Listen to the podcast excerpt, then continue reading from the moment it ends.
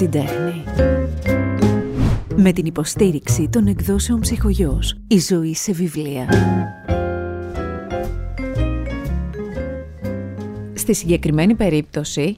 Νομίζω ότι έχω συνάδελφο απέναντι, οπότε μπορούμε να κάνουμε εκπομπή κανονικά, μπορούμε να ε, μιλήσουμε σαν η ίδια να παρουσιάζει ραδιοφωνική εκπομπή, podcast, δεν ξέρω, έχεις εξοικείωση με podcast. Μαρία, καλώς ήρθες, Μαρία Παναγοπούλου και σε ευχαριστώ πάρα πολύ Εγώ σε ευχαριστώ, εγώ, εγώ σε ευχαριστώ, είναι πραγματικά μεγάλη μου χαρά, ε, σε παρακολουθώ φανατικά. Εσύ το λες αυτό που είσαι τόσα χρόνια. Λοιπόν, το podcast, για να πω την αλήθεια, το έμαθα από τη Σεμίνα Διγενή. Πρώτα, πρώτα άρχισα να παρακολουθώ εκείνη. Και στη συνέχεια ανακάλυψα ότι εσύ είσαι τόσο καλή όσο και σε μήνες αυτό. Αλήθεια, αυτό μόνο που μου λες, ευχαριστώ, ναι, ναι. ευχαριστώ ιδιαίτερα. Ε, χαίρομαι πάρα πολύ όταν μέσα από, θα μιλήσω για αυτή τη σειρά podcast, το Art Podcast που τρία χρόνια πια, ε, φιλοξενεί ανθρώπους που έχουν κάτι να δώσουν στις τέχνες, στον πολιτισμό και στο χώρο του βιβλίου, γιατί το ξεκίνησα με το κομμάτι σου το δημοσιογραφικό, ναι. αλλά τα τελευταία αρκετά χρόνια, πόσα χρόνια τώρα είσαι στη συγγραφή βιβλίων, Το 2017 μπήκα, δεν είμαι πάρα πολλά χρόνια. Μπήκα Εγώ το νιώθω ότι είσαι πολύ ενεργή στο κομμάτι αυτό. Ε, επειδή γράφω όλη μου τη ζωή, γράφω από το 97 και πρώτη φορά το πρώτο μου βιβλίο εκδόθηκε το 2017, άρα για ναι. φαντάσου πόσα βιβλία είναι έτοιμα, που σημαίνει ότι έχω την πολυτέλεια να βγάζουμε ένα βιβλίο το χρόνο. Πολύ ωραίο είναι αυτό, ναι. Εξαιρετικό ναι. είναι αυτό. Η αφορμή να συναντηθούμε, αν και η αλήθεια είναι από πέρσι έτσι το ψηλό φλερτάρουμε, αλλά η αφορμή να συναντηθούμε και χαίρομαι γι' αυτό. Είναι ένα βιβλίο για το οποίο θα μιλήσουμε, αφού πρώτα έτσι λίγος σκιαγραφίσουμε και τη Μαρία. Είναι το βιβλίο «Οι γυναίκες δεν κλαίνε». Αυτό το βιβλίο θέλω πολύ να το διαβάσετε. Βεβαίως, επειδή έχει ήδη ένα διάστημα που έχει κυκλοφορήσει, μπορεί ήδη να το έχετε διαβάσει, αλλά είναι μια πολύ καλή ευκαιρία και φέτος το καλοκαίρι έτσι να το πάρετε. Εύχομαι, θα το πω ανάποδα, να μην βρείτε τίποτα δικό σας μέσα στις σελίδες του. Πολύ ωραία ευχή είναι αυτή. Αλήθεια. Εύχομαι αυτό. Αλλά υπάρχει σοβαρή πιθανότητα κάτι να βρείτε είτε από τη δική σας τη ζωή, είτε από ζωές ανθρώπων που έχετε κοντά σας. Γιατί παίζει και αυτό. Για αυτό το βιβλίο λοιπόν που κυκλοφορεί από το σπίτι της Μαρίας, από τον ψυχογειό, θα μιλήσουμε σε πολύ λίγο. Αφού πρώτα έτσι ε, ρωτήσω εγώ, τι είναι αυτό που σε έκανε μετά από τα χρόνια που είσαι στη ζωή με ένα δημοσιογράφο. Ε, με τον Κώστα Χαρδαβέλα είστε μαζί τόσα χρόνια. 31 χρόνια. Είναι πολλά. είναι πολλά και είναι και αυτό που λες πια ότι ο ένας ζει μαζί με τον άλλον, ξέρει τον, τις ανάσες του. Έχετε και ε, με τον καρπό αυτή τη ζωή, το, το, γιο σας. Ε, έχει ζήσει λοιπόν όλο αυτό το δημοσιογραφικό, έχει ζήσει την έντασή του από την καλή και την κακή πλευρά, γιατί πάντα υπάρχει και μια έντονη αγχωτική πλευρά. Ε, κάποια στιγμή λοιπόν εσύ αποφασίσεις να γράψεις σε άλλο επίπεδο. Τα κείμενά σου να αφορουν με άλλο τρόπο τον κόσμο. Πες ναι. μου λίγο αυτή την αλλαγή. Εγώ αυτό θέλω να καταλάβω πότε έγινε. Κοίτα, θα σου πω. Εγώ ε, με τον Κώστα γνωριστήκαμε μέσα στη δουλειά στην ουσία και μάλιστα στο ραδιόφωνο. Ξεκίνησα να κάνω ραδιόφωνο στο Sky το 1989. Πολύ παλιά. ε, ήμουν πολύ μικρή τότε. Λοιπόν, ε, κάποια στιγμή όταν ήρθε στη ζωή μας το παιδί, ε, ανακάλυψα ότι εγώ δεν είμαι υπέρ ε, γυναίκα να κάνω τα πάντα. Δεν μπορώ. Τις θαυμάζω πάρα πολύ τις γυναίκες που τα συνδυάζουν όλα άψογα. Εγώ δεν μπορούσα. Και ήταν και πολύ απαιτητική η ρυθμή mm. τη δουλειάς του Κώστα. Ήταν η αρχή της ιδιωτικής τηλεόρασης τότε. Κάποια στιγμή λοιπόν είπα θα κάνω λίγο πίσω στη δουλειά θα σταματήσω τη δημοσιογραφία να μεγαλώσει λίγο το παιδί και βλέπουμε. Αυτό όποια γυναίκα το έχει κάνει, δηλαδή να είναι μόνο μαμά και ε, νοικοκυρά στο σπίτι, ξέρει ότι είναι πάρα πολύ δύσκολο πράγμα. Πάρα πολύ δύσκολο πράγμα. Ναι. Κάποια στιγμή δηλαδή θέλεις μισή ώρα μέσα στη μέρα μόνο για τον εαυτό σου. Να κοιτάς τον τοίχο, ξέρω εγώ. Εγώ λοιπόν αυτή τη μισή ώρα την αφιέρωσα στο γράψιμο.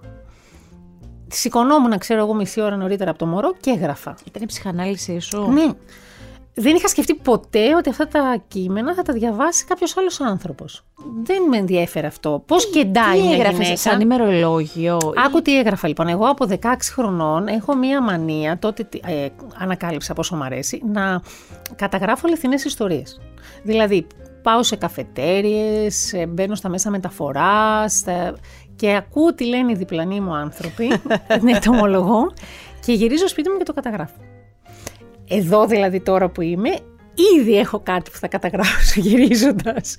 Φοβερό είναι αυτό. Είναι πολύ ωραίο αυτό. Είναι, είναι σαν χόμπι. Ε, ε, μαζεύω λοιπόν αληθινές ιστορίες, αληθινά περιστατικά που με συγκινούν, με εκνευρίζουν, μου κεντρίζουν την προσοχή.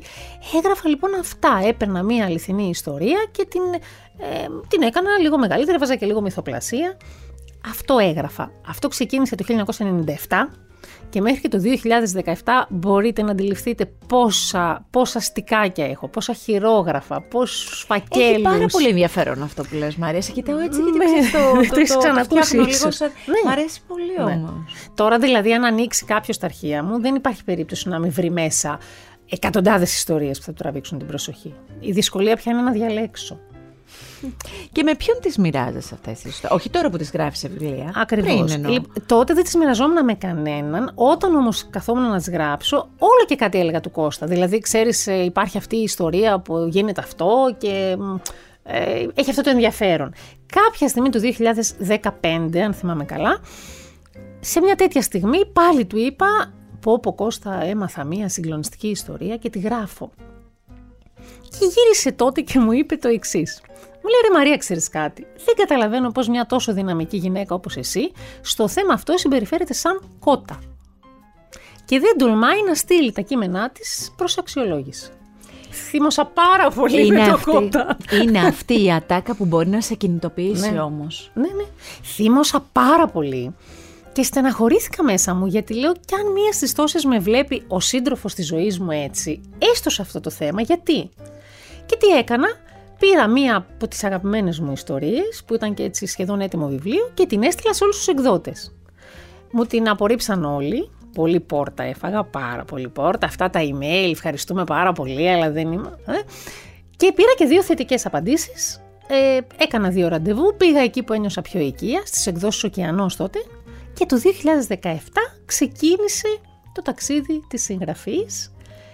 Πολύ γρήγορα είχα την ευλογία να διαβάσει βιβλίο μου η Λένα Μαντά, η οποία με πήρε μια μέρα τηλέφωνο, χτύπησε το τηλέφωνο, λέω παρακαλώ, μου λέει ναι η κυρία Παναγοπούλου, Λένα Μαντά εδώ, μου κοπήκαν τα πόδια ε, και μου λέει νομίζω ότι τα βιβλία σας πρέπει να έχουν το ψι των εκδόσεων ψυχογιός. Λοιπόν, καταρχάς έχω να τριχιάσει Ναι. γιατί μ, ε, ακριβώς το ίδιο μου έχει πει και χαίρομαι γι' αυτό. Γιατί έτσι, γι' αυτό είσαστε αυτή η παρέα που Ναι. έχω δει και έχω αντιληφθεί.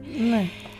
Ο Μένιος Ακελαρόπουλος ε, μου είπε ότι τον κάλεσε στο τηλέφωνο. Είναι αυτή η Λένα. Ακριβώς το ίδιο. Πολύ, είναι πολύ γενναιόδωρος άνθρωπος, πολύ χορτασμένος άνθρωπος, πολύ ασφαλής άνθρωπος. Θα μπορούσα να πω τόσα πολλά α, επίθετα για τη Λένα, γιατί ε, δεν, δεν είναι ο κανόνας αυτός. Χαίρομαι πάρα πολύ, Μάρια. Μαρία, τι ωραίος άνθρωπος είσαι. Χαίρομαι που το λες Ευχαριστώ. έτσι. Ευχαριστώ πάρα Θα πολύ. σου πω γιατί το λέω. Μου έλεγε λοιπόν και ο Μένιος ότι τον πήρε τηλέφωνο και του είπε κάτι λείπει από το βιβλίο. Ωραίο το βιβλίο σου, λέει κάτι λείπει. Το ψι λείπει από το βιβλίο σου. Και τώρα το ακούω και αυτό και μ, προσπερνάω ερωτήσεις που έχω μπροστά μου για να φτάσω σε αυτό. Ε, μ, οι συγγραφείς μεταξύ σας αγαπιέστε. Λοιπόν, εσύ θα το καταλάβεις αυτό που θα σου πω τώρα. Εγώ αυτά τα έξι χρόνια που είμαι στο χώρο του βιβλίου, αγάπησα το χώρο της τηλεόρασης και του ραδιοφώνου. Κατάλαβα. Αλήθεια σου λέω. Γιατί, ε, και τώρα θα κάνω μια πολύ σοβαρή κουβέντα σε αυτό και θα το πω πολύ σοβαρά. Ε, μέσα στα τρία χρόνια του Art Podcast ε, έχουν φιλοξενηθεί εδώ συγγραφείς, Έλληνες συγγραφείς προφανώς. Η αλήθεια είναι ότι πολύ θα ήθελα και έναν να- από την διεθνή λογοτεχνία να έρθει και να κάτσει εδώ να τα πούμε. Στόχος θα είναι. Ε, έχουν κάτσει λοιπόν άνθρωποι από το χώρο του βιβλίου ε, που τους θεωρώ όλους για, το, για αυτό που κάνουν αξιόλογους. Ε, στενοχωριέμαι όταν καταλαβαίνω ότι υπάρχουν ε, κάποια στεγανά στο μυαλό ε, και θα πω σε μια εποχή που προσπαθούμε να ορίσουμε το ρόλο της γυναίκας ξανά ή μάλλον να τον επαναπροσδιορίσουμε δεν μπορώ να ακούω αυτά τα τόσο παλιακά για την γυναικεία Ναι, για τη λογοτεχνία. γυναικεία λογοτεχνία. Θεωρώ ότι τα λένε άνθρωποι που απλώς δεν έχουν διαβάσει γυναική λογοτεχνία. Ε, Συμφωνώ, καταλήγω. απολύτως, συμφωνώ απολύτως μαζί σου. Εν πάση περιπτώσει δεν μπορώ τη γενικευση γιατί υπάρχουν καλά και κακά βιβλία, ωραία και άσχημη γραφή. Δέχομαι ότι υπάρχει και το γενικότερο ας πούμε, κριτήριο του καθενός, υπάρχουν και κάποιες... Είναι ε, πολύ υποκειμενικό πράγμα το βιβλίο. ε, για μένα είναι μια πολύ σοβαρή κουβέντα που θα ήθελα πάρα Συμφωνώ. πολύ κάποια στιγμή να βρεθείτε πολλές μαζί γυναικείες πένες και να κάτσετε να, να μιλήσετε γι' αυτό. Θα έχει πολύ ενδιαφέρον. Κοίτα, εγώ ε, ας πούμε ότι νιώθω τυχερή γιατί στις εκδόσεις ψυχογιός πραγματικά με έχουν αγκαλιάσει. Με αγκαλιάσαν οι παλιότεροι με τρόπο που δεν το πίστευα. Ναι. Ε, γυναίκες και άντρες.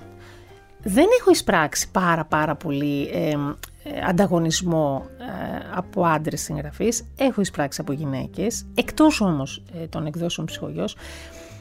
Αυτό που λες όμως με τις ταμπέλες το συναντάω συνέχεια μπροστά μου. Και το συναντάω δυστυχώς ε, από ανθρώπους που μου δίνουν την εντύπωση ότι είναι πιο ανοιχτόμυαλοι, πιο έτσι... Έχουν πιο, πιο ανοιχτή ε, οπτική στα πράγματα. Δεν την έχουν τελικά.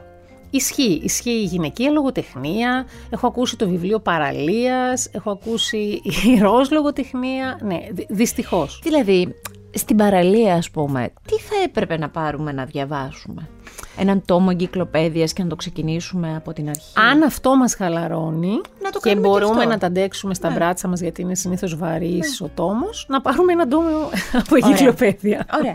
Ε, μέχρι να αρχίσεις να γραφεις Ενώ, όχι, θα, θα πάω στα λόγια του Κώστα ναι. Χαρδαβέλα. Μέχρι να αρχίσεις να, να, να εκδίδεις, να βγαίνουν τα βιβλία σου και να φτάνουν σε εμάς. Μέχρι τότε.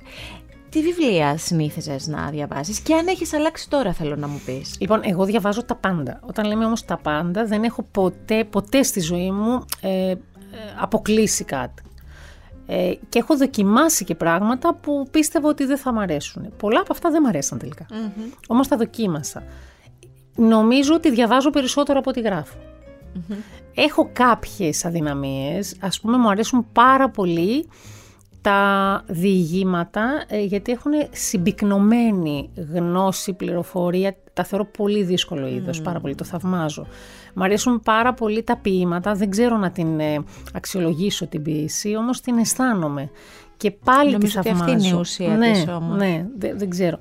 Και από εκεί και πέρα πραγματικά διαβάζω τα πάντα. Θα πω χαρακτηριστικά, δεν θέλω να αναφερθώ σε Έλληνα, για ευνόητους λόγους, αλλά θα πω ότι υπήρχε μια σειρά βιβλίων, τα ημερολόγια της Bridget Jones που είχαν γίνει και... Ωραία.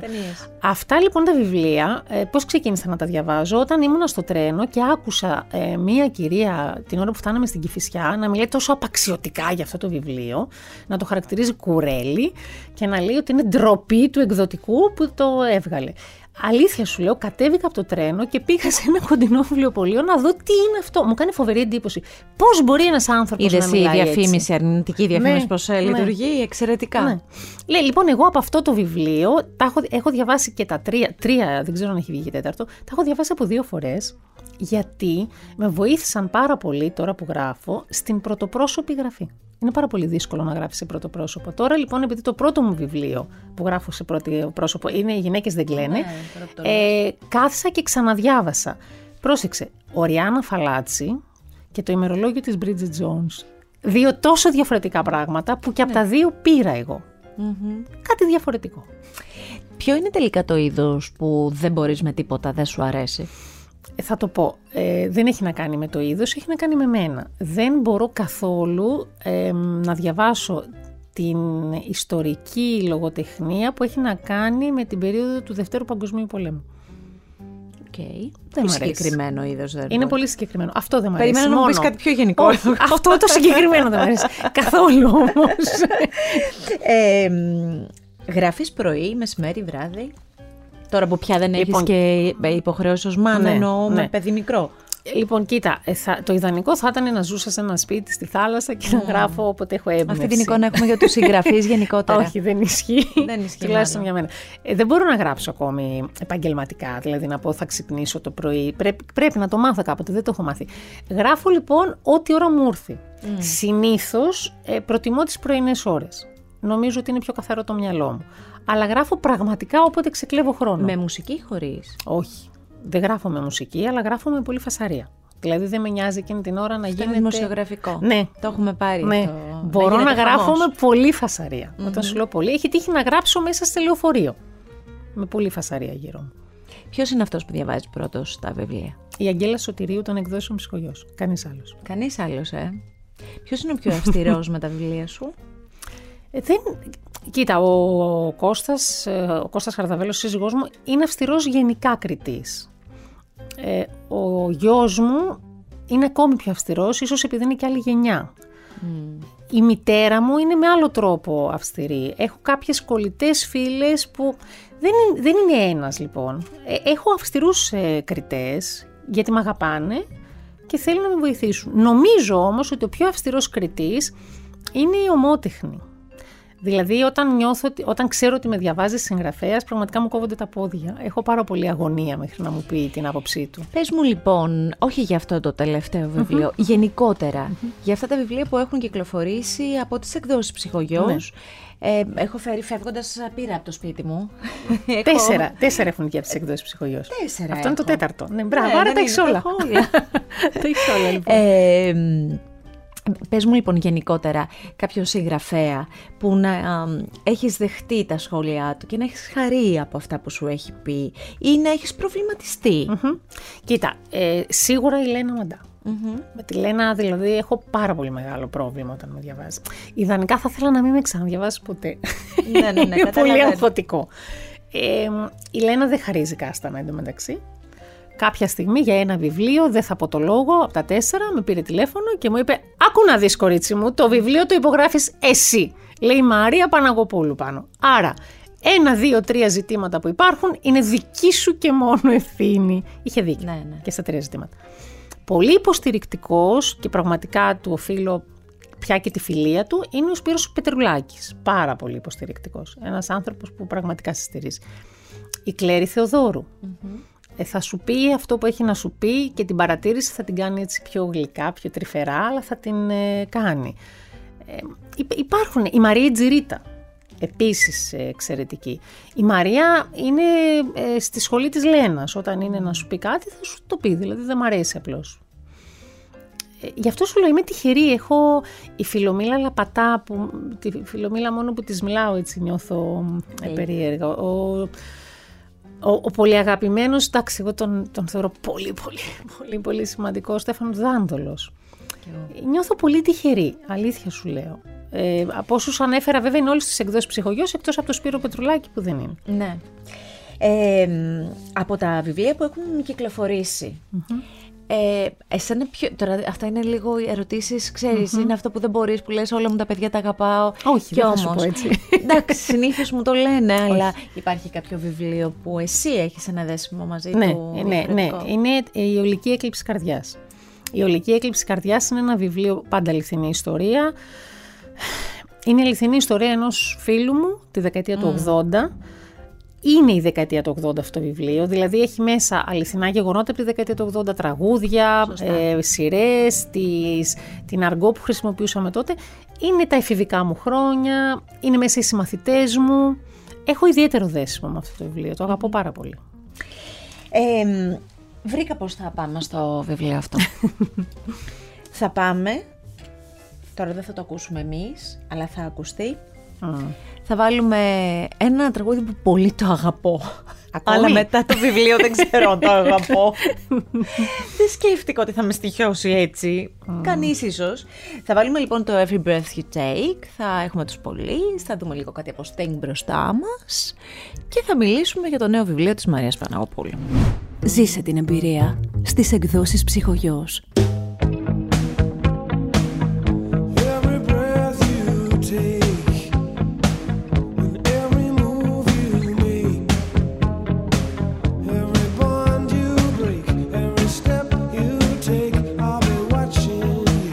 Να πρώτο πω τώρα. Καταρχάς θα πω τον τίτλο. Οι γυναίκες δεν κλαίνε. Ποιος μας το είπε αυτό, Ότι οι γυναίκες δεν κλαίνε. Και μέχρι τώρα λέγαμε οι άντρες δεν κλαίνε. Και ναι. κακώ το λέγαμε και αυτό, γιατί όλοι οι άνθρωποι κλαίνε και όλοι έχουν δικαίωμα στο να εκφράσουν το συνέστημά τους. Ε, χαίρομαι που το κρατάω στα χέρια μου. Είναι και αυτό αληθινή ιστορία. Έχω πάρα πολλές ερωτήσεις. Θα πω ότι είναι ένα θέμα που θέλω πολύ να θίξουμε εδώ στο Art Podcast, αυτό που πραγματεύεται, γιατί και στην Ελλάδα νιώθω ότι δεν το γνωρίζουμε ε, και δεν γνωρίζουμε ότι υπάρχει και σχετική νομοθεσία ναι. για το θέμα αυτό. Το νιώθουμε λίγο, θα πω ότι νιώθω για τον εαυτό μου, ότι είναι και λίγο του μυαλού μου, λίγο φαντασία, λίγο υπερβολική είμαι, ρε παιδί μου, που τα σκέφτομαι αυτά. Λοιπόν, οι γυναίκες δεν κλαίνε και υπάρχει ένας στόκερ μέσα στο βιβλιο ξεκίνησέ το μου από την αρχή. Πες μου για αυτή την ιστορία που κάποτε έγραψες, από Ναι, ό,τι κατάλαβα. ναι. Είναι από Και τις τι πιο γίνεται. πρόσφατες σχετικά. Να πούμε τι είναι ο Στόκερ για κάποιον που δεν ξέρει. Όπως μου είπε μια κυρία που διάβασε το βιβλίο μεγαλύτερη σε ηλικία, εγώ μου λέει όταν ξεκίνησα να διαβάσω για το stalking, όπως το γράφεις, δεν ήξερα τι είναι. Τελειώνοντας το βιβλίο, κατάλαβα, μου λέει. Ναι. Πάντα υπήρχαν αυτοί. Εμείς τους λέγαμε βδέλες ή στενούς κορσέδες. Πολύ θα συμφωνήσω Ναι, με την κυρία. ακριβώς. Αυτές τις ε, τις εκφράσεις, Ναι. τι οποίες όμως μπορείς να καταλάβεις τον τύπο του ανθρώπου. Δηλαδή, Ακριβώς. όταν... Ναι. Τι είναι λοιπόν ο στόκερ, είναι, ε, μάλλον τι είναι το stalking, είναι η έμονη παρακολούθηση είτε μέσω διαδικτύου είτε διαζώσεις που προκαλεί στρες και φόβο. Τι σημαίνει αυτό; Εάν με το που ανοίγεις το κινητό σου υπάρχει ένας άνθρωπος που αμέσως σου στέλνει ένα μήνυμα ή στο Messenger ή στο SMS. Αν υπάρχει ένας άνθρωπος που εμφανίζεται παντού μπροστά σου, στη δουλειά σου, πρόσεξε, δεν, δεν σε απειλεί, δεν, σου κάνει κάτι, κακό, αλλά είναι συνέχεια μπροστά σου. Ένας άνθρωπος που σου στέλνει λουλούδια σε βαθμό που ξεπερνάει το φυσιολογικό. Ένας άνθρωπος που σε παίρνει τηλέφωνο. Που σου αφήνει μηνύματα στο αυτοκίνητο. Ακριβώς που σου αφήνει μηνύματα στο αυτοκίνητο. Άλλοτε τον γνωρίζεις, άλλοτε είναι κάποιος άγνωστος. Γιατί μπορεί να φοράει τη μάσκα του θαυμαστή. Εάν εσύ αισθάνεσαι στρες από την παρουσία του ή φόβο, τότε αυτό είναι stalking. Και από το 2019 στην Ελλάδα διώκεται και με τον νόμο. Διότι αυτός ο άνθρωπος είναι υποχρεωμένος, εάν του πεις εσύ να σταματήσει γιατί δεν μ' αρέσει που μου αφήνεις σημειώματα στο αυτοκίνητο, δεν μ' αρέσει που μου στέλνεις ζουλούδια, δεν μ' αρέσει που είσαι παντού μπροστά μου, δεν μ' αρέσει που μου κάνεις, γράφεις καλημέρα ε, στο Messenger με το που θα ανοίξω το κινητό μου. Και δεν το κάνει, τότε μπορείς να τον πας στα δικαστήρια. Αυτό δεν το γνώριζα ομολογώ, το, το οφείλω στην Πιάνκα, την αληθινή ηρωίδα. Όταν μου είπε την ιστορία της, πραγματικά η, η πρώτη μου αντίδραση ήταν «Βρε κορίτσι μου, μήπως αυτός ο άνθρωπος απλώς ήταν θαυμαστής σου». Μα αυτή είναι η παγίδα. Μμ, Αυτό ακριβώς. ακριβώς Μα το είπα είναι κι η εγώ. παγίδα. Έκανα κι εγώ αυτό το λάθος. Βεβαίως, όταν άκουσα τη συνέχεια της ιστορίας, πήρα την απάντησή μου. Ποια είναι λοιπόν ξεκάθαρα όμως η κόκκινη γραμμή που διαχωρίζει τον θαυμαστή ή τον ακόλουθο στα social media. Το δικό μας συνέστημα. Ακριβώς. Και κυρίως ο φόβος. Εάν αισθάνεσαι φόβο ή έντονο στρες, αν δηλαδή σου δημιουργεί νευρικότητα αυτή η παρουσία, ε, τότε πάβει να είναι θαυμασμός. Ε, Πάρτε μου λίγο με μια σειρά. Ναι. Σε παρακαλώ. Ε, πώς γνω... Εσύ γνώρισες κάποια κοπέλα που σου είπε Ναι. το, το θέμα της; Λοιπόν, η, η Μπιάνκα, ε, Μπιάνκα είναι το όνομα που της έχω δώσει εγώ. Δεν Ε, τη λένε Μπιάνκα την όχι, κοπέλα στην Δεν τη πραγματικότητα. λένε Μπιάνκα, όχι. Διάβασε την ολική έκλειψη καρδιάς. Γι' αυτό σου λένε από τις πιο φρέσκες ιστορίες. Διάβασε την ολική έκλειψη καρδιάς, λοιπόν. Μου έστειλε ένα μήνυμα ε, στο Instagram και μάλιστα. Επειδή η ίδια μετά από αυτό που πέρασε έχει κλείσει όλα τα social media, μου το έστειλε μέσω μιας φίλης της. Μου είπε λοιπόν ότι υπάρχει αυτό το κορίτσι, θα ήθελε να σας πει την ιστορία. Εγώ είπα ναι, να μιλήσουμε, να συναντηθούμε. Όχι, δεν θέλει ούτε να μιλήσετε, ούτε να συναντηθείτε, ούτε να τη δείτε. Θέλει να σας τη γράψει. Ξεκίνησαν έτσι λοιπόν οι επικοινωνίες μας. Μου έστειλε στην αρχή μηνύματα, μου είπε κάποια πράγματα. Τη ζήτησα να βρεθούμε, να, να κάνουμε ένα Skype. Κάναμε ένα Skype, την πρώτη φορά την είδα ελάχιστα. Μάλιστα άρχισα να ανησυχώ μήπως είναι κάποια που δεν μπορώ να την εμπιστευτώ και επειδή και εγώ ε, έχω μια ευθύνη απέναντι στις εκδόσεις ψυχογιός, δεν μπορώ να πάω μια ιστορία μιας γυναίκας που δηλώνει ότι το έχει ζήσει και δεν υπάρχει, επέμεινα πάρα πολύ να συναντηθούμε. Μου είπε λοιπόν ότι ωραία είμαι εκτός Αθηνών, θα συναντηθούμε. Κάποια στιγμή μου- μου λέει είμαι στην Αθήνα, πολύ ωραία, να βρεθούμε στην περιοχή που ζω και εγώ, στο Παλαιοφάλαιρο, κάποτε ζούσε και εκείνη εκεί. Μάλιστα, της λέω στην τάδε καφετέρια, όχι. Μου λέει, θα βρεθούμε έξω από την τράπεζα τάδε. Βρισκόμαστε έξω από την τράπεζα, μου λέει, θα πάρουμε καφέ και θα κάτσουμε εδώ σε ένα ε, τσιμεντένιο παγκάκι που υπάρχει. Λέω, εντάξει, να κάτσουμε. ήταν και χειμώνας. Καθόμαστε, ήταν πάρα πολύ άβολα. Μου είπε λίγα πράγματα για την ιστορία της. Κάποια στιγμή της λέω, ωραία, να βρεθούμε κάπου στο σπίτι σου, στο σπίτι μου, ε, σε ένα γραφείο. Όχι, όχι, όχι. Μου λέει, μόνο στην τράπεζα, μόνο πρωί. Γιατί; Γιατί στην τράπεζα υπάρχει φύλακας. Και το κορίτσι αυτό είχε ανάγκη να νιώθει ασφάλεια ότι υπάρχει ένας φύλακας. Τι ηλικία περίπου έχει η Μαρία; Ε, τώρα πια είναι γύρω στα 33 ας πούμε. Και αυτό που τη συνέβη, τη συνέβη πριν πολλά χρόνια. Όχι. Τη συνέβη πριν από τρία χρόνια. Αλλά πραγματικά είναι σαν να έχει παγώσει ο χρόνος. Το ζει και το ξαναζεί συνέχεια. Ε, να σου πω το εξής. Έχει παλιάς τεχνολογία κινητό, γιατί δεν θέλει με κανέναν τρόπο να ανοιχνεύεται το κινητό Να εντοπίζεται. Της είπε λοιπόν κάποιος ότι ο μόνος τρόπος να το πετύχει. Και έχει, βλέπεις ένα νέο πλάσμα. Εν τω μεταξύ είναι έτσι και λίγο μικροσκοπικούλα και μοιάζει ακόμη μικρότερη. Ε, και έχει το κινητό που έχει και η μαμά. Ο, η μαμά μου δεν το χρησιμοποιεί πια, δεν το συζητώ. Θα έλεγα ότι το κινητό που θα έχει η γιαγιά μου ζούσε. Γιατί νιώθει πιο ασφαλής έτσι. Για να καταλαβουμε λίγο, μάλλον όχι εγώ, θα το, το καταλαβαίνω, τα καταλαβαίνω όλα αυτά γιατί το έχω διαβάσει, το έχω ξεκοκαλίσει το βιβλίο με τη μία, εύκολα. Ε, εύκολα, όχι απροβληματιστά, εύκολα γιατί δεν ήθελα να το αφήσω από τα χέρια μου. Σε ευχαριστώ. Ε, παρακαλώ. Ε, Πες μας λίγο την ιστορία Ναι. του βιβλίου. Λοιπόν, η ιστορία είναι η εξής. Η Μπιάνκα είναι ένα κορίτσι. Δεν πρέπει να κάνεις και spoiler, θέλω να το ξέρεις. Ναι, ναι, είναι λίγο δύσκολο σε αυτό το βιβλίο. Θα πω μέχρι και Όλοι που μπορώ. οι συγγραφείς το λένε αυτό. είναι οπότε θέλω δύσκολο, να το προσέξεις. ξέρεις. Λοιπόν, η Μπιάνκα είναι ένα κορίτσι που δουλεύει στο χώρο της διαφήμισης και δουλεύει στα αλήθεια στο χώρο της διαφήμισης. Δεν είναι από το μυαλό μου αυτό. Υπάρχουν ελάχιστα στοιχεία Δουλεύει μυθοπλασία. ακόμα από απόσταση; Δουλεύει από απόσταση, ναι. Και δουλεύει, θα το πω κιόλας, γιατί έχω την άδειά της, δουλεύει με, ε, ναι, με την Ιαπωνία. Δηλαδή στέλνει δουλειές της στην Ιαπωνία. Από επιλογή; Ναι.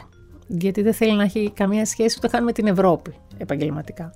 Και έχει βρει, ε, επειδή έχει μια ειδίκευση, δεν θα πω τι, που τη βοηθάει, γιατί στην Ιαπωνία αυτό το πράγμα έχει μεγάλη έτσι, άνθηση. Μμ. Δουλεύει εκεί. Όμως δούλευε στην Ελλάδα.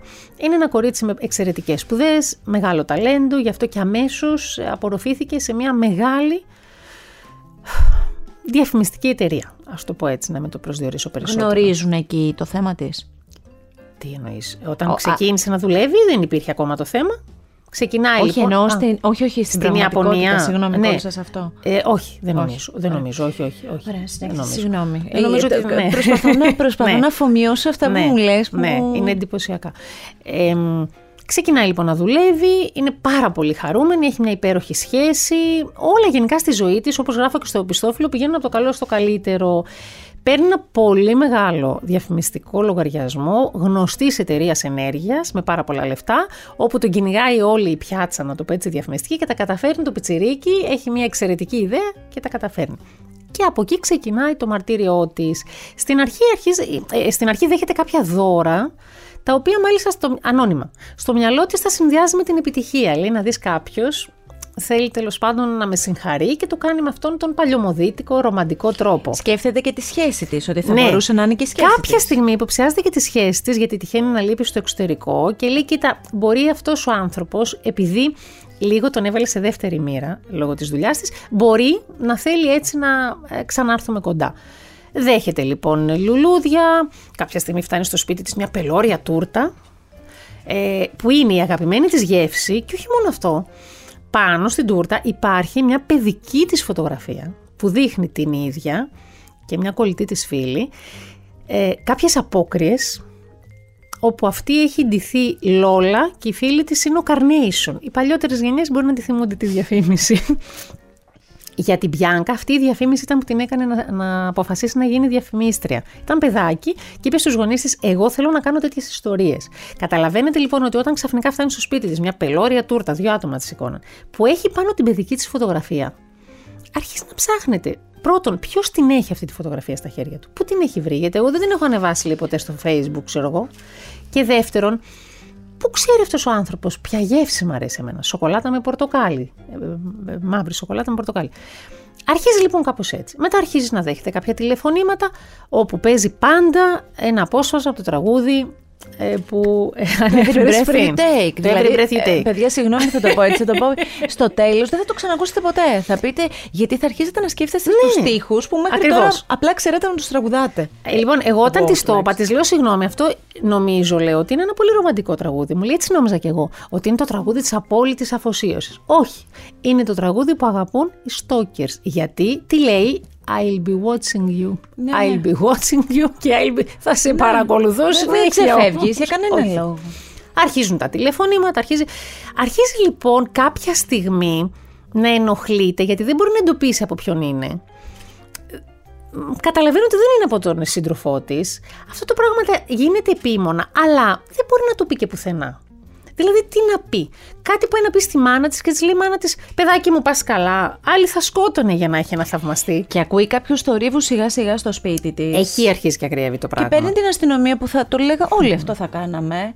Και στο τέλος φτάνει να ενοχλεί την αστυνομία Ναι. γιατί δεν αποδεικνύεται. Κάτι δεν έγινε. Και Κάτι. δεν αποδεικνύεται και κάπου οι αστυνομικοί της λένε ότι δεν είναι παιχνίδι να μας παίρνεις επειδή εσύ ακούς δύο θορύβους και σε τρομάζει. Ε, ε, επειδή είσαι μικρή και μένεις μόνη σου, φταίει αυτό. Εκεί λοιπόν, ε, τώρα εκεί δεν μπορώ να πω ποιος τη βοηθάει. Θέλω μόνο να τονίσω το εξής, ότι ο, ο στόκερ, ο άνθρωπος δηλαδή που μας ακολουθεί, μπορεί να είναι και άντρας και γυναίκα. Δεν υπάρχει σώνη και ερωτικό ενδιαφέρον. Μπορεί να είναι κάποιος που νομίζει ότι είμαστε πλασμένοι ο ένας για τον άλλον. Εννοείς ότι, δεν, είναι- δεν, μπο- ε, ότι μπορεί να μην είναι ένας άνθρωπος με τον οποίο έχεις βρεθεί ερωτικά; Όχι. Ή έχεις σκεφτεί Μπορεί κάπως να ερωτικά; είναι, μπορεί να είναι και ένας πρώην, ο οποίος δεν μπορεί να δεχτεί την απόρριψη. Ίσως να είναι κάποιος που έχεις απορρίψει και χωρίς να το καταλάβεις. Δηλαδή, έχεις πει ότι εγώ δεν θέλω να κάνω παρέα μαζί σου, δεν, δεν έχουμε κάτι κοινό. Δεν μπορεί. Αλλά μπορεί να είναι και ένας εντελώς άγνωστος που, για παράδειγμα, μας ακούει τώρα. Αυτά που λέμε ε, θεωρεί ότι τον εκφράζουν. Μπορεί στο μυαλό του να νομίζει ότι απευθυνόμαστε και σε αυτόν. αυτόν. Α μην τον ξέρουμε εμείς και να αποφασίσει από εδώ και πέρα, ας πούμε, να έρχεται εκεί που δουλεύω εγώ, να με κοιτάει από τη γωνία, γιατί εμείς είμαστε πλασμένοι να είμαστε μαζί. Όχι ερωτικά κατά ανάγκη, να είμαστε αδελφές ψυχές. Συνήθως τα θύματα του stalking είναι γυναίκες και οι δράστες συνήθως ε, είναι άντρες, αλλά δεν είναι ο κανόνας. Υπάρχουν και stalkers που είναι γυναίκες προς γυναίκα χωρίς κανένα ερωτικό ενδιαφέρον. Ε, Μπορεί να είναι και μια γυναίκα που θεωρεί ότι ε, η, η άλλη γυναίκα ας πούμε, θέλει τον άντρα ναι, της, ναι, για ναι, παράδειγμα. Ναι, ναι, ναι. Δηλαδή στο μυαλό της να πι- πιστεύει ότι εγώ δεν είμαι με αυτόν τον άνθρωπο γιατί ε, θέλει εσένα. Όπου εσύ μπορεί να μην τον ξέρεις καν αυτόν τον ε, άντρα, να μην τον γνωρίζεις. Ε, για να γράψω το βιβλίο, προσπάθησα να βρω στοιχεία γιατί δεν το ήξερα καθόλου το θέμα. Ανακάλυψα ότι στην Ελλάδα δεν το πολύ κατέχουμε. Μου λέγανε, υπάρχουν ελάχιστοι, υπάρχουν βέβαια, έτσι, ειδικοί ψυχικής υγείας που το ξέρουν και ελαχιστότατοι δικηγόροι και κανένας αστυνομικός. Ε, Δεν βρήκα εγώ κάποιον να το ήξερε. Αναγκάστηκα λοιπόν να πάω στο εξωτερικό. Και η ηρωίδα μου έτσι βοηθήθηκε. Είχε την τύχη, η κολλητή μια της φίλη. φίλη, να ζει στη Σκωτία και όχι μόνο να ζει, να δουλεύει και σε κέντρα κακοποιημένων γυναικών. να το πω. Πραγματικά τώρα Ναι, αυτό, ναι, αυτό είναι αληθινό. αληθινό. Βέβαια, βέβαια. Εγώ μίλησα με την κοπέλα αυτή, με βοήθησε πάρα πολύ. Εκείνη μου είπε ότι αν θες πραγματικά να γνωρίσεις το stalking, να απευθυνθείς σε κέντρα που παρακολουθούν το φαινόμενο στην Αμερική. Και εσύ λοιπόν απευθυνόμενη εκεί, Ναι. τι φέρνεις μαζί σου, τι μας λες; Εγώ λοιπόν ε, φέρνω πληροφορίες που πραγματικά με ε, συγκλονίζουν, με σοκάρουν και γι' αυτό αποφασίζω να τις συμπεριλάβω στο βιβλίο. Δηλαδή το βιβλίο πέρα από την αληθινή ιστορία έχει και πρακτικές οδηγίες, Αυτό θέλω tips. να το πω. Θέλω Ναι. να το πω αυτό. Γιατί όπως καταλαβαίνετε, δεν μπορεί να σας πει και τη συνέχεια. Δηλαδή, Ναι, ποιος υπάρχει τελικά ένα είναι ο πρόβλημα. στόκερ, τι γίνεται. Μπορώ υπάρχει. μόνο να πω ότι φτάνει στο σημείο αυτός ο άνθρωπος, άντρας ή γυναίκα, να μπει στο σπίτι της ε, ηρωίδας μου. Φτάνει στο σημείο να απειλήσει τη ζωή της, αλλά θέλω να το τονίσω αυτό, χωρίς να την ακουμπήσει. Ο στόκερ δεν είναι κατά ανάγκη κάποιος που μας κακοποιεί σωματικά, κάποιος που μπορεί να μας βιάσει ή να μας σκοτώσει. Χωρίς να αποκλείεται και αυτό βεβαίως. Χωρί- Φυσικά υπάρχουν περιπτώσεις που φτάνουμε και μέχρι εκεί. Ε, μπορεί να σου πετάξει βιτριόλι, μπορεί να σε χτυπήσει με το αυτοκίνητο, μπορεί να προσπαθήσει να σε απαγάγει, μπορεί να σε βιάσει. Αλλά μπορεί να μην γίνει και τίποτα από όλα αυτά. Όπως όμως λέει και η Μπιάνκα, εμ, είναι, δεν με έχει αγγίξει, αλλά με έχει κακοποιήσει βάναυσα. Δεν έχει διεισδύσει στο σώμα μου, αλλά με έχει βιάσει βάναυσα. Γιατί υπάρχει και η ψυχική βία, η λεκτική βία, αυτό που δεν σε αφήνει να κοιμηθείς και να ανασάνεις. Και επίσης μπορεί να προκαλέσει, μέσα από, τα, μέσα από τις σελίδες σου το λέω αυτό, μπορεί να προκαλέσει κακό σε δικούς σου ανθρώπους. Αυτό είναι χαρακτηριστικό των stalkers. Δηλαδή, τι μου είπαν από το. Ε, συνέβη στην ηρωίδα μου και μου είπαν ότι μπορεί να συμβεί και σε μεγαλύτερο βαθμό. Ε, μπορεί να προσεγγίζουν δικούς σου ανθρώπους παριστάνοντας ότι είναι φίλοι σου ή χωρίς να τους πούν καν ότι έχετε σχέση γιατί θέλει να μάθει πληροφορίες για σένα. Μπορεί να πιστέψει ότι φταίνει οι δικοί σου άνθρωποι, οι φίλοι σου, οι γονείς σου που δεν ε, είσαι μαζί τους και να αρχίσουν να απειλούν εκείνους, να κάνουν κακό στην περιουσία τους και ένα, ένα από τα πράγματα που κάνουν συνήθως απαγάγουν το κατοικίδιό σου. Θέλουν να κάνουν κακό σε ό,τι αγαπάς εσύ. Μπορεί να καταστρέψουν το αυτοκίνητό σου, το σπίτι σου. Στην περίπτωση της ηρωίδας μου αρπάζει τη γάτα της. και τη στέλνει φωτογραφίες ότι κοίτα, την έχω κρεμάσει από τον μπαλκόνι τώρα και θα την πετάξω κάτω για να πεθάνει. Εμένα με σοκάρει και κάτι άλλο που διάβασα. Ε, το ότι μπορεί να έρθουν σε επαφή με τους α, δικούς σου ανθρώπους, ας πούμε στο- με τους Με γονείς τους σου, γονείς. για να ε, τους μιλήσουν για το δίθεν πρόβλημά σου. Ναι, βεβαίως. Δηλαδή να πάνε στην άλλη πλευρά Ναι, ότι και σε- να είναι και πιστικοί. Ότι θέλουν να σου κάνουν καλό, θέλουν Ναι, να σε ναι. βοηθήσουν. Ναι. Μα στην περίπτωση της ηρωίδας μου και οι δύο γονείς της, όχι μόνο δεν την πιστεύουν, αλλά της λένε όταν τέλος πάντων τους μιλάει για αυτόν τον άνθρωπο, της λένε Τι λες, Τη βγάζουν κοριτσάκι; τρελή. Ε, Μιλάμε για ένα υπέροχο πλάσμα που μόνο καλό ε, μπορεί να σου προσφέρει στη ζωή σου.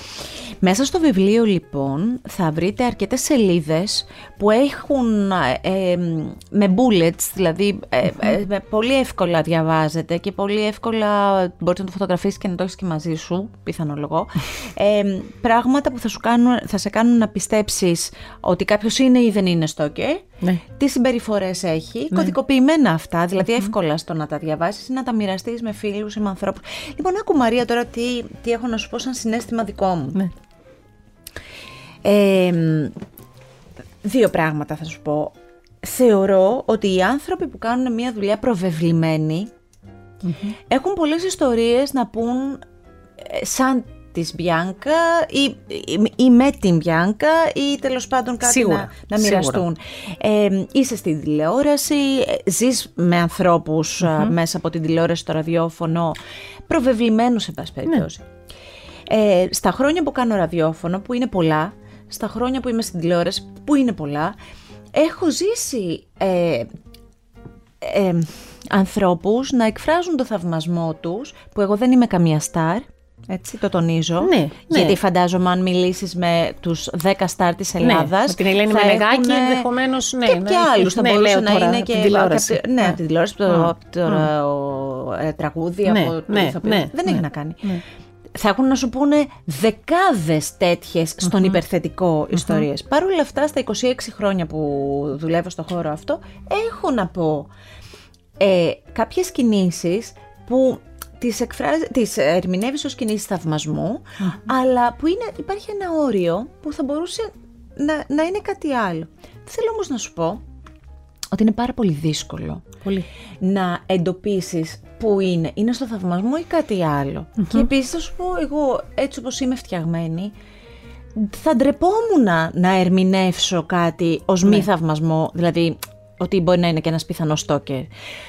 Ωραία, καταλαβαίνω κι εγώ ότι το να σου στέλνουν, ας πούμε, όταν κάνεις μια τηλεοπτική εκπομπή επί ένα μήνα κάθε μέρα 100 τριαντάφυλλα, δεν είναι φυσιολογικό. Δεν είναι. Δεν είναι. και σε ποιον να πάω να το πω, ρε Μαρία, αυτό ότι δεν είναι φυσιολογικό; Ακριβώς. Μα αυτό Το είπα ακριβώς, στη μαμά μου τότε, ήμουν Αυτό πιτσιρίκα. ακριβώς παθαίνει και η ηρωίδα. Με ποια διαφορά; Επειδή νιώθει ότι μπαίνει στο σπίτι της κάποιος, πάει στην αστυνομία και την κοιτάνε σαν τρελή. Ακριβώς.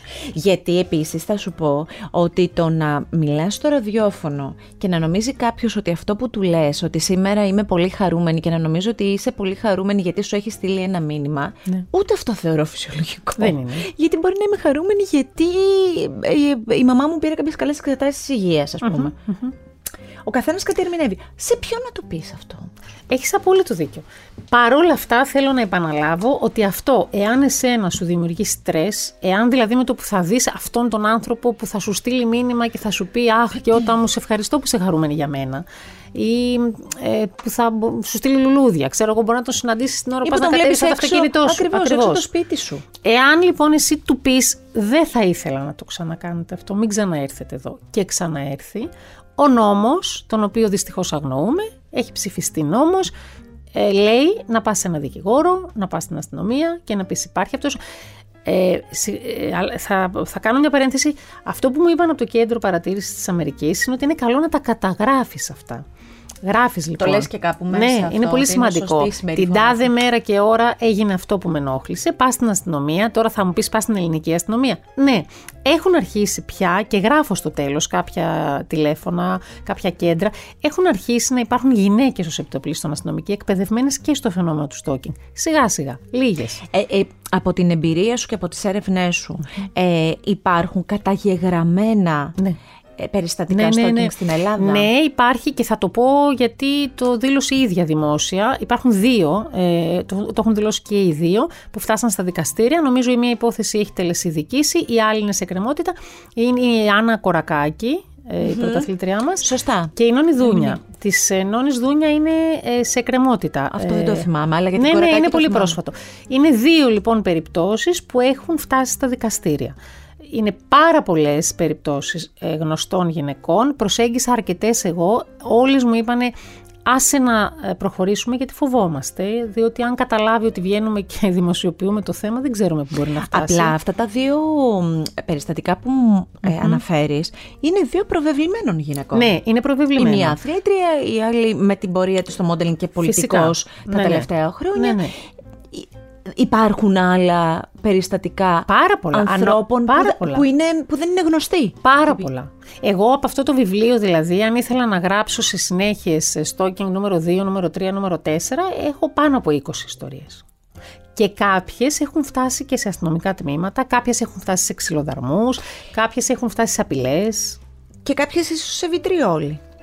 Ε, έχει πάρα πολλά χαρακτηριστικά αυτή η ιστορία με την έννοια ότι... Ε, το σκεφτόμουν η, αυτό. Ναι, έχει πάρα πολλά χαρακτηριστικά με την έννοια ότι η γυναίκα που πέταξε το βιτριόλι στην Ιωάννα Παλαιοσπύρου πίστευε παρακολουθώντας τα social media και τη ζωή της, ότι. Τη κλέβει τον άντρα. κλέβει τον άντρα, κάτι που δεν είχε καμία, καμία απολύτως βάση. Είναι ένα χαρακτηριστικό των Stalkers αυτό. Ε, όταν βγήκε το βιβλίο. Θύμησε μου ποιο μήνα βγήκε. Τον Απρίλιο. τον Απρίλιο. όταν βγήκε λοιπόν το βιβλίο και άρχισε ο κόσμος να το διαβάζει. Τώρα ξαναλέω ότι όσοι δεν το έχετε προλάβει μέχρι στιγμής και είναι μια καλή ευκαιρία το καλοκαίρι, γιατί πραγματικά όλοι λίγο ξεμπλοκάρουμε και διαβάζουμε εσεί δηλαδή, γιατί έχω διαβάσει πάρα πολύ όλα τα βιβλία και να προλάβω τους υπέροχους συγγραφείς. Ε, υπήρξαν άνθρωποι που επικοινώνησαν με κάποιο τρόπο μαζί σου να σου πούν Είμαι και εγώ θύμα ναι, ναι, πάρα πολύ. Πάρα πολύ. Πάρα πολύ. Είναι πολλοί αυτοί που επικοινώνησαν και μου είπαν Είμαι αυτή τη στιγμή ή έχω πέσει στο παρελθόν και έχουν επικοινωνήσει και δύο, είναι λίγοι αλλά το θεωρώ σημαντικό, που μου είπαν Είμαι εγώ στόκερ. Και, με, ναι, ναι, και με βοήθησε το βιβλίο σου να το καταλάβω. Αλήθεια. Ναι, ναι. Ο ένας είναι άντρας, η άλλη είναι γυναίκα. Ο ένας ε, το κάνει το stalking σε πρώην σύντροφό του, την οποία ποτέ δεν ξεπέρασε. Η γυναίκα το κάνει σε ένα συναδελφό της. Επικοινώνησαν. Με τον έναν έχω βρεθεί από κοντά, με την άλλη μιλάμε γιατί είναι μακριά. Και ήταν πολύ συγκινητικό. Ε, ε, μου είπαν, διαβάζοντας το βιβλίο, καταλάβαμε ότι εμείς είμαστε ναι. stalkers. Ναι. Μαρία, αυτό είναι το πιο. Ναι. Είναι το κορυφαίο που είναι μου πάρα πολύ. Όπως και σε μια παρουσίασή μου στο Φάληρο, σηκώθηκε μια κυρία και μου είπε: «Ε, Θέλω να πω ότι νομίζω πως κάνω stalking στην κόρη μου. Το οποίο βαφτίζω ε, ενδιαφέρον και επιτήρηση. Η κόρη της είναι 19 χρονών. Ναι, και σηκώθηκε πολύ γενναία μπροστά σε όλους ήταν πάρα πολύ έτσι, συγκινητικό και είπε: Σας ευχαριστώ πάρα πολύ. Νομίζω ότι διαβάζοντας αυτό το βιβλίο κατάλαβα και πρέπει κάτι να κάνω. Πρέπει να τα αντιμετωπίσω. Μισό λεπτό τώρα. Θέλω να καταλάβω. Αυτό όμως δεν έχει τα κοινά χαρακτηριστικά του Stalking, Μαρία. Τη συγκεκ... Δεν θα της έπαιρνε το κατοικίδιο. Τη συγκεκριμένη θα... γυναίκας έχει. Έτσι όπως μας το, το μοιράστηκε. Δηλαδή, μας είπε ότι πηγαίνει, μόλις μάθω ότι η κόρη μου θα πάει να ψωνίσει σε ένα συγκεκριμένο πολυκατάστημα, τη στείνω από νωρίς το πρωί για να τη δω από μακριά ότι μπαίνει μέσα και να παραστήσω ότι δίθεν τυχαία ε, βρέθηκα μπροστά βρέθηκα μπροστά της. Ένα επίσης χαρακτηριστικό των στόκερς είναι ότι δημιουργούν τυχαίες συναντήσεις. Δίθεν ότι εμφανίζονται τυχαία. Ή ότι έχετε κοινά. Για παράδειγμα, αν καταλάβουν ότι παίζεις τέννη, είναι ικανοί να έρθουν να γραφτούν, να κάνουν και αυτοί ότι παίζουν τέννη χωρίς να ξέρουν. Μόνο και μόνο για να νιώσετε ότι έχετε κάτι κοινό. Αυτή η γυναίκα λοιπόν το έκανε στην κόρη της αυτό. Και ήταν επίσης μια πολύ δυνατή στιγμή που μέσα από το βιβλίο κατάλαβαν ε, αυτοί οι τρεις άνθρωποι ότι είναι στόκερς. Υπάρχουν κάποια άλλα βιβλία, ε, εννοώ όχι βιβλία βιβλία στη λογοτεχνία, ε, στο εξωτερικό ή και στην Ελλάδα. Στην Ελλάδα δεν έχω εντοπίσει να πω την αλήθεια, αλλά ή και στο ναι, εξωτερικό ναι. που να έχουν γραφτεί για το stalking. Ε, μου είπαν για ένα βιβλίο, δεν το έχω διαβάσει. Δεν θα το διάβαζα έτσι κι αλλιώς γιατί δεν ήθελα να επηρεαστώ. Μου είπαν για ένα συγκεκριμένο βιβλίο που είναι αληθινή ιστορία ε, διαδραματίστηκε σε μια πολιτεία των ΗΠΑ και δυστυχώς έφτασε και στο φόνο εκεί πέρα η περίπτωση αυτή. Και μάλιστα ε, μου είπαν ότι είναι και σε συζητήσεις να γίνει ντοκιμαντέρ. Δεν την έχω διαβάσει όμως. Κάποια στιγμή θέλω να το κάνω. Υπάρχουν πάρα πολλές σειρές στο Netflix ναι. για στόκες. Βέβαια η Μπιάνκα ε, μου είπε ποιες να δω και ποιες να μην δω. Γιατί κάποιες μου λέει είναι πάρα πολύ ε, μικρές μπροστά σε αυτό που πραγματικά ζει ένα στόκερ. Πολύ, έτσι, πολύ λίγο. Δηλαδή είναι αδιάφορες και κάποιες άλλες είναι υπερβολικές. Ε, υπάρχουν όμως πάρα πολλές σειρές. Η Μπιάνκα, φαντάζομαι, διάβασε το βιβλίο. Η Μπιάνκα διάβασε το βιβλίο αφού όμως εκδόθηκε, μάλλον αφού τυπώθηκε, να το πω σωστά. Και... Αυτό είναι συμφωνία που κάνω με όλους μου τους ήρωες. Δεν θέλω να παρεμβαίνουν. Σέβομαι πάρα πολύ ε, κάποιες κόκκινες γραμμές τους, σέβομαι το τέλος που υπάρχει στην ιστορία, δεν το αλλάζω ποτέ, αυτό είναι πολύ αυτό δύσκολο. Αυτό είναι πραγματικό τέλος. Ναι, ναι, είναι το πραγματικό τέλος. Αλλά δεν τους δίνω τη δυνατότητα να διαβάσουν το βιβλίο, γιατί εκεί πέρα πια δεν μπορούμε να συνεχίσουμε. Δηλαδή, καταλαβαίνεις, δεν γίνεται να.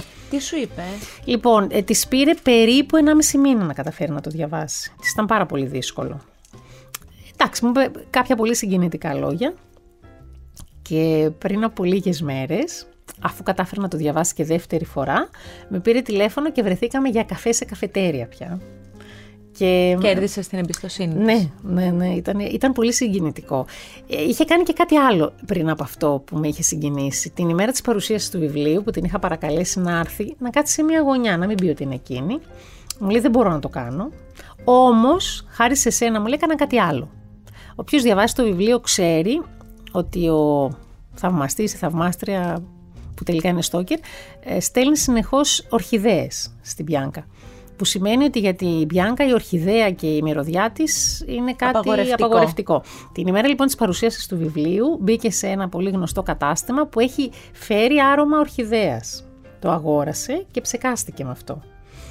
Και κάτι που είχε απορρίψει από τη ζωή της, κατάφερε όχι γιατί έγραψα εγώ το βιβλίο, αλλά γιατί.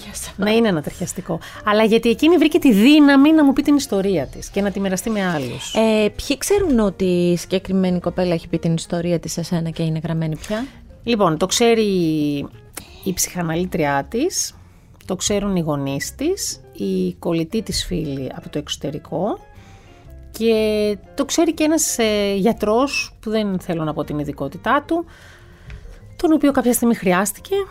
Δεν έχει να κάνει με ψυχική Αυτή. Ε, ο...